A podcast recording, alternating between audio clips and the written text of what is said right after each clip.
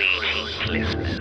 It is I, TV Spitzer Informer Dave, here once again to talk to you about the Cthulhu mythos, its books, its monsters, its unfortunate human casualties, its timeline in general, and even its tangential bits, like the dreamlands or things of a weird nature that are Lovecraftian leaning. Once more we head into those dark woods, further feeling those malevolent forces upon us. Once again we walk down the lightless stone staircase in the middle of nowhere. You Hey everyone, it's me, DB. Just reminding you, we have t-shirts in the shop. Just go to pgttcm.com. Check out all of our cool t-shirts and stickers. Heck, we even got some shower curtains in there. Keep clean, look cool, have cool stickers to put on stuff. Recording by Scott Reynolds. www.scottreynoldsvoice.com. Astounding Stories 7, July 1930, by Captain S. P. Meek. Beyond the Heaviside Layer. Macquarie, the city editor, looked up as I entered his office. Bond, he asked, do you know Jim Carpenter? I know him slightly, I replied cautiously. I have met him several times, and I interviewed him some years ago when he improved the Hadley rocket motor. I can't claim a very extensive acquaintance with him. I thought you knew him well. It is a surprise to me to find that there is any prominent man who is not an especial friend of yours. At any rate, you know him as well as any one of the staff, so I'll give you the assignment. What's he up to now? I asked. He's going to try to punch a hole in the Heaviside layer. But that's impossible, I cried. How can anyone. My voice died away in silence. True enough, the idea of trying to make a permanent hole in a field of magnetic force was absurd, but even as I spoke, I remembered that Jim Carpenter had never agreed to the opinion almost unanimously held by our scientists as to the true nature of the Heaviside Layer. It may be impossible, replied Macquarie dryly, but you are not hired by this paper as a scientific consultant. For some reason, God alone knows why, the owner thinks that you are a reporter. Get down there and try to prove he's right by digging up a few facts about Carpenter's attempt. Wire your stuff in and Peavy will write it up. On this one occasion, please try to conceal your erudition and send in your story in simple words of one syllable which uneducated men like Peavy and me can comprehend. That's all. He turned again to his desk and I left the room. At one time I would have come from such an interview with my face burning, but Macquarie's vitriol slid off me like water off a duck's back. He didn't really mean half of what he said. And he knew as well as I did that his crack about my holding my job with the Clarion as a matter of pull was grossly unjust. It is true that I knew Trimble, the owner of the Clarion, fairly well, but I got my job without any aid from him. Macquarie himself hired me, and I held my job because he hadn't fired me, despite the caustic remarks which he addressed to me. I had made the mistake when I first got on the paper of letting Macquarie know that I was a graduate electrical engineer from Leland University, and he has held it against me from that day on. I don't know whether he really held it seriously against me or not, but what I have written above is a fair sample of his usual manner toward me. In a point of fact, I had greatly minimized the extent of my acquaintance with Jim Carpenter. I had been in Leland at the same time that he was, and had known him quite well.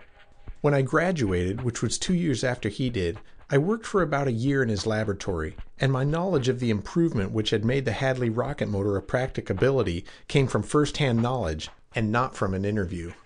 That was several years before, but I knew that he never forgot an acquaintance, let alone a friend. And while I had left him to take up other work, our parting had been pleasant, and I looked forward with real pleasure to seeing him again.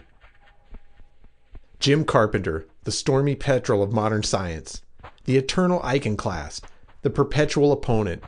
He was probably as deeply versed in the theory of electricity and physical chemistry as any man alive, but it pleased him to pose as a practical man, who knew next to nothing of theory and despised the little he did know. His great delight was to experimentally smash the most beautifully constructed theories which were advanced and taught in the colleges and universities of the world, and when he couldn't smash them by experimental evidence, to attack them from the standpoint of philosophical reasoning, and to twist around the data on which they were built, and make it prove, or seem to prove, the exact opposite of what was generally accepted. No one questioned his ability. When the ill fated Hadley had first constructed the rocket motor which bears his name, it was Jim Carpenter who made it practical.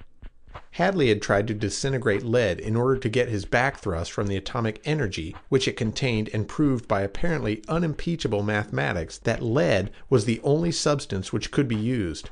Jim Carpenter had snorted through the pages of the electrical journals and had turned out a modification of Hadley's invention, which disintegrated aluminum. The main difference in performance was that, while Hadley's original motor would not develop enough power to lift itself from the ground, Carpenter's modification produced 20 times the horsepower per pound of weight of any previously known generator of power and changed the rocket ship from a wild dream into an everyday commonplace.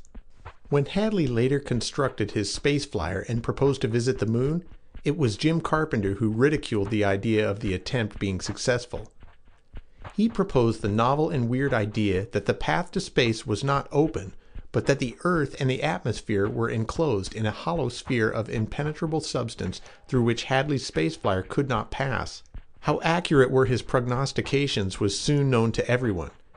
Hadley built and equipped his flyer and started off on what he had hoped would be an epic making flight. It was one, but not in the way in which he had hoped. His ship took off readily enough, being powered with four rocket motors working on Carpenter's principle, and rose to a height of about 50 miles, gaining velocity rapidly. At that point, his velocity suddenly began to drop. He was in constant radio communication with the Earth, and he reported his difficulty. Carpenter advised him to turn back while he could, but Hadley kept on. Slower and slower became his progress, and after he had penetrated 10 miles into the substance which hindered him, his ship stuck fast. Instead of using his bow motors and trying to back out, he had moved them to the rear, and with the combined force of his four motors, he had penetrated for another two miles. There he insanely tried to force his motors to drive him on until his fuel was exhausted. He had lived for over a year in his space flyer, but all of his efforts did not serve to materially change his position. He had tried, of course, to go out through his airlocks and explore space, but his strength, even although aided by powerful levers, could not open the outer doors of the locks against the force which was holding them shut. Careful observations were continuously made of the positions of his flyer, and it was found that it was gradually returning towards the earth. Its motion was very slight, not enough to give any hope for the occupant. Starting from a motion so slow that it could hardly be detected, the velocity of return gradually accelerated, and three years after Hadley's death, the flyer was suddenly released from the force which had held it, and it plunged down to the earth, to be reduced by the force of its fall to a twisted, pitiful mass of unrecognizable junk.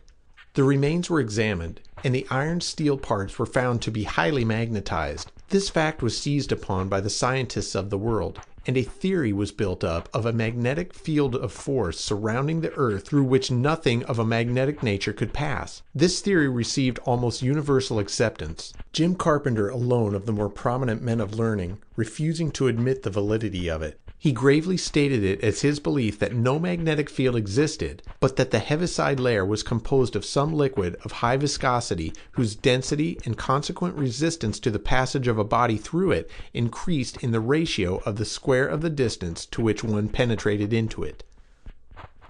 There was a moment of stunned surprise when he announced his radical idea, and then a burst of Jovian laughter shook the scientific press. Carpenter was in his glory. For months he waged a bitter controversy in the scientific journals, and when he failed to win converts by this method, he announced that he would prove it by blasting a way into space through the heaviside layer, a thing which would be patently impossible were it a field of force. He had lapsed into silence for two years, and his curt note to the Associated Press to the effect that he was now ready to demonstrate his experiment was the first intimation the world had received of his progress. I drew expense money from the cashier and boarded the Lark for Los Angeles. When I arrived, I went to a hotel and at once called Carpenter on the telephone. Jim Carpenter speaking, came his voice presently. Good evening, Mr. Carpenter, I replied. This is Bond of the San Francisco Clarion. I would be ashamed to repeat the language which came over that telephone. I was informed that all reporters were pests and that I was a doubly obnoxious specimen, and that were I within reach I would be promptly assaulted, and that reporters would be received at 9 the next morning and no earlier or later. Just a minute, Mr. Carpenter, I cried as he neared the end of his peroration and was, I fancied, about to slam up the receiver. Don't you remember me? I was at Leland with you and used to work in your laboratory in the atomic disintegration section. What's your name? he demanded. Bond, Mr. Carpenter. Oh, First Mortgage. Certainly I remember you. Mighty glad to hear your voice. How are you? Fine, thank you, Mr. Carpenter. I would not have ventured to call you had I not known you. I didn't mean to impose, and I'll be glad to see you in the morning at nine. Not by a long shot, he cried. You'll come up right away. Where are you staying? At the El Rey. Well, check out and come right up here. There's lots of room for you here at the plant, and I'll be glad to have you. I want at least one intelligent report of this experiment, and you should be able to write it. I'll look for you in an hour. I, I don't want to impose, I began, but he interrupted. Nonsense. Glad to have you. I need someone like you badly, and you have come just in the nick of time. I'll expect you in an hour. The receiver clicked, and I hastened to follow his instructions. A ringside seat was just what I was looking for. It took my taxi a little over an hour to get to the Carpenter laboratory, and I chuckled when I thought of how McQuarrie's face would look when he saw my expense account. Presently, we reached the edge of the grounds which surrounded the Carpenter laboratory and were stopped at the high gate I remembered so well. Are you sure you'll get in, buddy? asked my driver. Certainly, I replied. What made you ask? I've brought three chaps out here today, and none of them got in, he answered with a grin. I'm glad you're so sure, but I'll just wait around until you are inside before I drive away. I laughed and advanced to the gate. Tim, the old guard, was still there, and he remembered and welcomed me. Me orders was to let you right in, sir, he said as he greeted me. Just leave your bag here, and I'll have it sent right up. I dropped my bag and trudged up the well remembered path to the laboratory. It had been enlarged somewhat since I saw it last, and, late though the hour was, there was a bustle in the air, and I could see a number of men working in the building. From an area in the rear, which was lighted by huge floodlights, came the staccato tattoo of a riveter. I walked up to the front of the laboratory and entered. I knew the way to Carpenter's office and went directly there and knocked. Hello, First Mortgage, cried Jim Carpenter as I entered in response to his call. I'm glad to see you. Excuse the brusqueness of my first greeting to you over the telephone, but the press have been deviling me all day, every man jack of them trying to steal a march on the rest. I am going to open the whole shebang at nine tomorrow and give them all an equal chance to look things over before I turn the current on at noon. As soon as we have a little chat, I'll show you over the works. After an hour's chat, he rose. Come along, First Mortgage, he said. We'll go out and look the place over, and I'll explain everything. If my ideas work out, you'll have no chance to go over it tomorrow, so I want you to see it now. I had no chance to ask him what he meant by this remark, for he walked rapidly from the laboratory, and I perforce followed him. He led the way to the patch of lighted ground behind the building, where the riveting machine was still beating out its monotonous cacophony, and paused by the first of a series of huge reflectors, which were arranged in a circle. Here's the start of the thing, he said. There are 250 yards of these reflectors arranged in a circle 400 yards in diameter. Each of them is an open ended parabola of such spread that their beams will cover an area 10 yards in diameter at 50 miles above the Earth. If my calculations are correct, they should penetrate through the layer at an average speed of 15 miles per hour per unit, and by 2 o'clock tomorrow afternoon, the road to space should be open. What is your power? I asked. Nothing but a concentration of infrared rays. The heaviside layer, as you doubtless know, is a liquid and, I think, an organic liquid. If I am right in that thought, the infrared will cut through it like a knife through cheese. If it is a liquid, how will you prevent it from flowing back into the hole you have opened? I asked. When the current is first turned on, each reflector will bear on the same point. Notice that they are movable. They are arranged so that they move together. As soon as the first hole is bored through, they will move by clockwork, extending the opening until each points vertically upward and the hole is 400 yards in diameter. I am positive that there will be no rapid flow even after the current is turned off, for I believe that the liquid is about as mobile as petroleum jelly. Should it close, however, it would take only a couple of hours to open it again to allow the space flyer to return. What space flyer? I demanded quickly. The one we're going to be on, First Mortgage, he replied with a chuckle. We? I cried aghast. Certainly. We. You and I. You didn't think I was going to send you alone, did you? I didn't think that anyone was going. Of course, someone had to go. Otherwise, how could I prove my point? I might cut through a hundred holes, and yet these stiff necked old fossils, seeing nothing, would not believe. No first mortgage? When those arcs start working tomorrow, you and I will be in a Hadley spaceship up at the bottom of the layer. And as soon as the road has been opened, two of the lamps will cut off to allow us through. Then the battery will hold the road open while we pass out into space and return. Suppose we meet with Hadley's fate, I demanded. We won't. Even if I'm wrong, which is very unlikely, we won't meet with any such fate. We have two stern motors and four bow motors. As soon as we meet with the slightest resistance to our forward progress, we'll stop and have twice the power plus gravity to send us earthwards. There is no danger connected with the trip. All the same, I began. All the same, you're going, he replied. Man alive, think of the chance to make a world scoop for your paper. No other pressman has the slightest inkling of my plan, and even if they had, there isn't another space flyer in the world that I know of.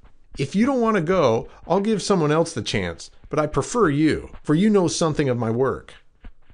I thought rapidly for a moment. The chance was a unique one, and one that half the pressmen in San Francisco would have given their shirts to get.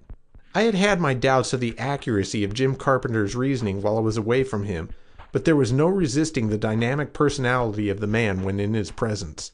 You win, I said with a laugh. Your threat of offering some of my hated rivals a chance settled it.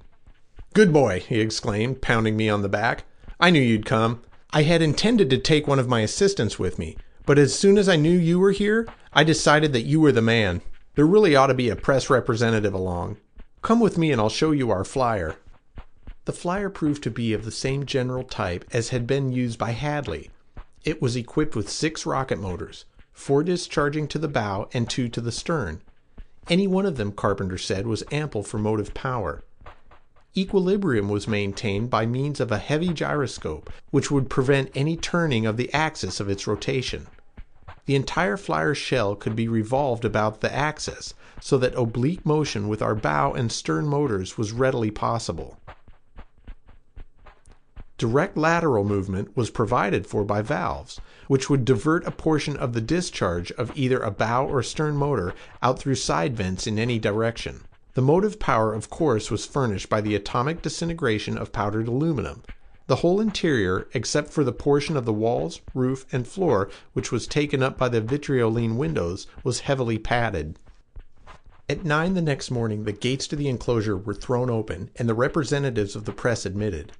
Jim Carpenter mounted a platform and explained briefly what he proposed to do, and then broke the crowd up into small groups and sent them over the works with guides. When all had been taken around, they were reassembled, and Carpenter announced to them his intention of going up in a space flyer and prove, by going through the Heaviside layer, that he had actually destroyed a portion of it. There was an immediate clamor of applications to go with him. He laughingly announced that one reporter was all he could stand on the ship, and that he was taking one of his former associates with him.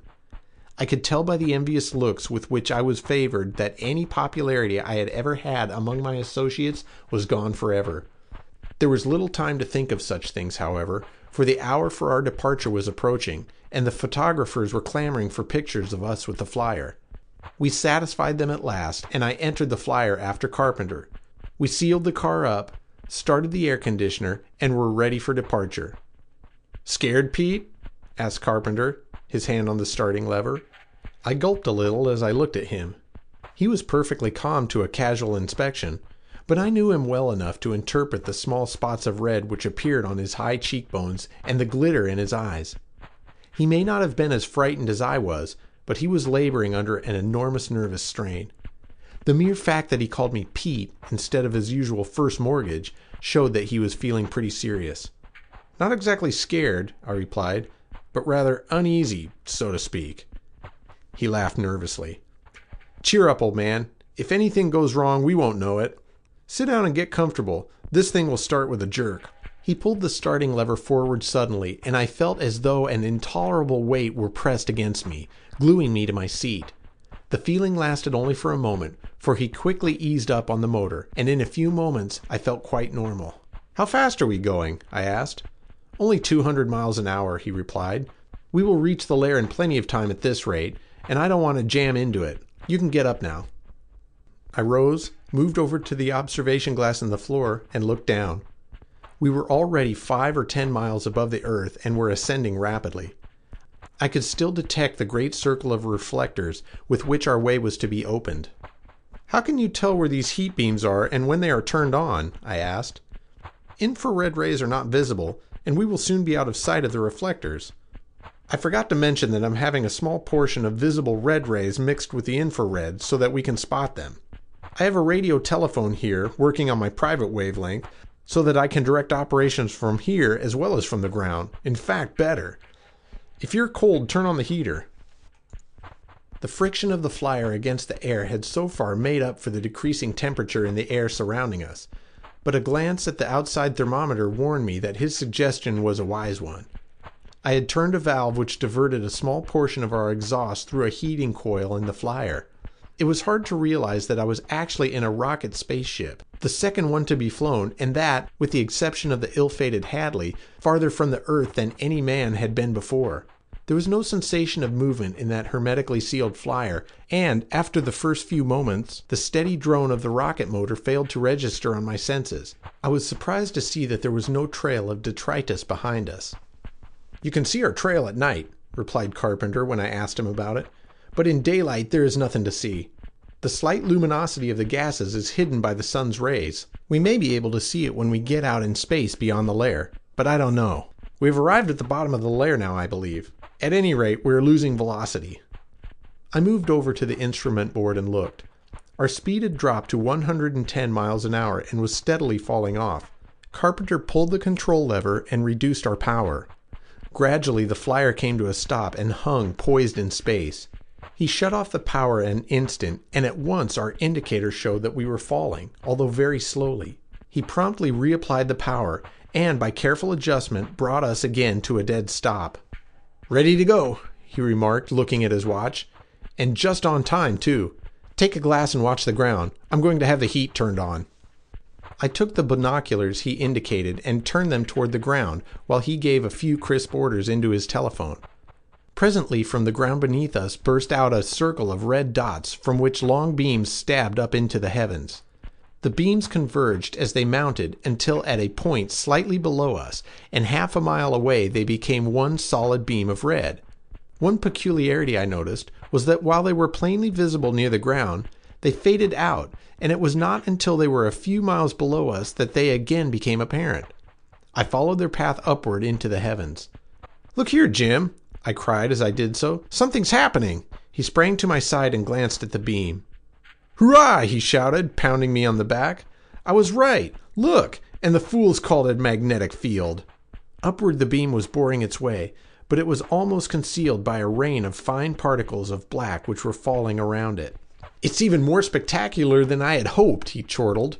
I had expected to reduce the layer to such fluidity that we could penetrate it or even vaporize it, but we are actually destroying it. That stuff is soot and is proof, if proof be needed, that the layer is an organic liquid. End of section 1. Recording by Scott Reynolds. www.scottreynoldsvoice.com.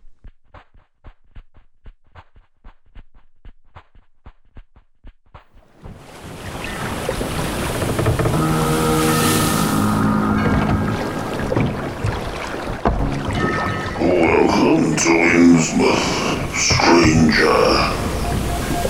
Hi, I'm Rob Whiten from the Innsmouth Book Club. Join me and my fellow guide John Chadwick as we take you on a fortnightly tour of Innsmouth. We visit places such as the Picture House, the Library, and Innsmouth Museum to discuss all aspects of weird fiction, whether it be book, film, music, TV, or art. As well as that, we stop over at the Gilman House to have a chat with a resident guest. That includes authors, artists, musicians, in fact, Lovecraftian creatives of all types. You can find our free shows on Patreon, and there you can also sign up as a patron, which brings you bonus content, plus a monthly PDF copy of Innsmouth News, which features articles, author spotlights, all the latest news and reviews, and more. You can find us at patreon.com forward slash BC. We hope to see you soon because remember, Innsmouth isn't just a place, it's a state of mind.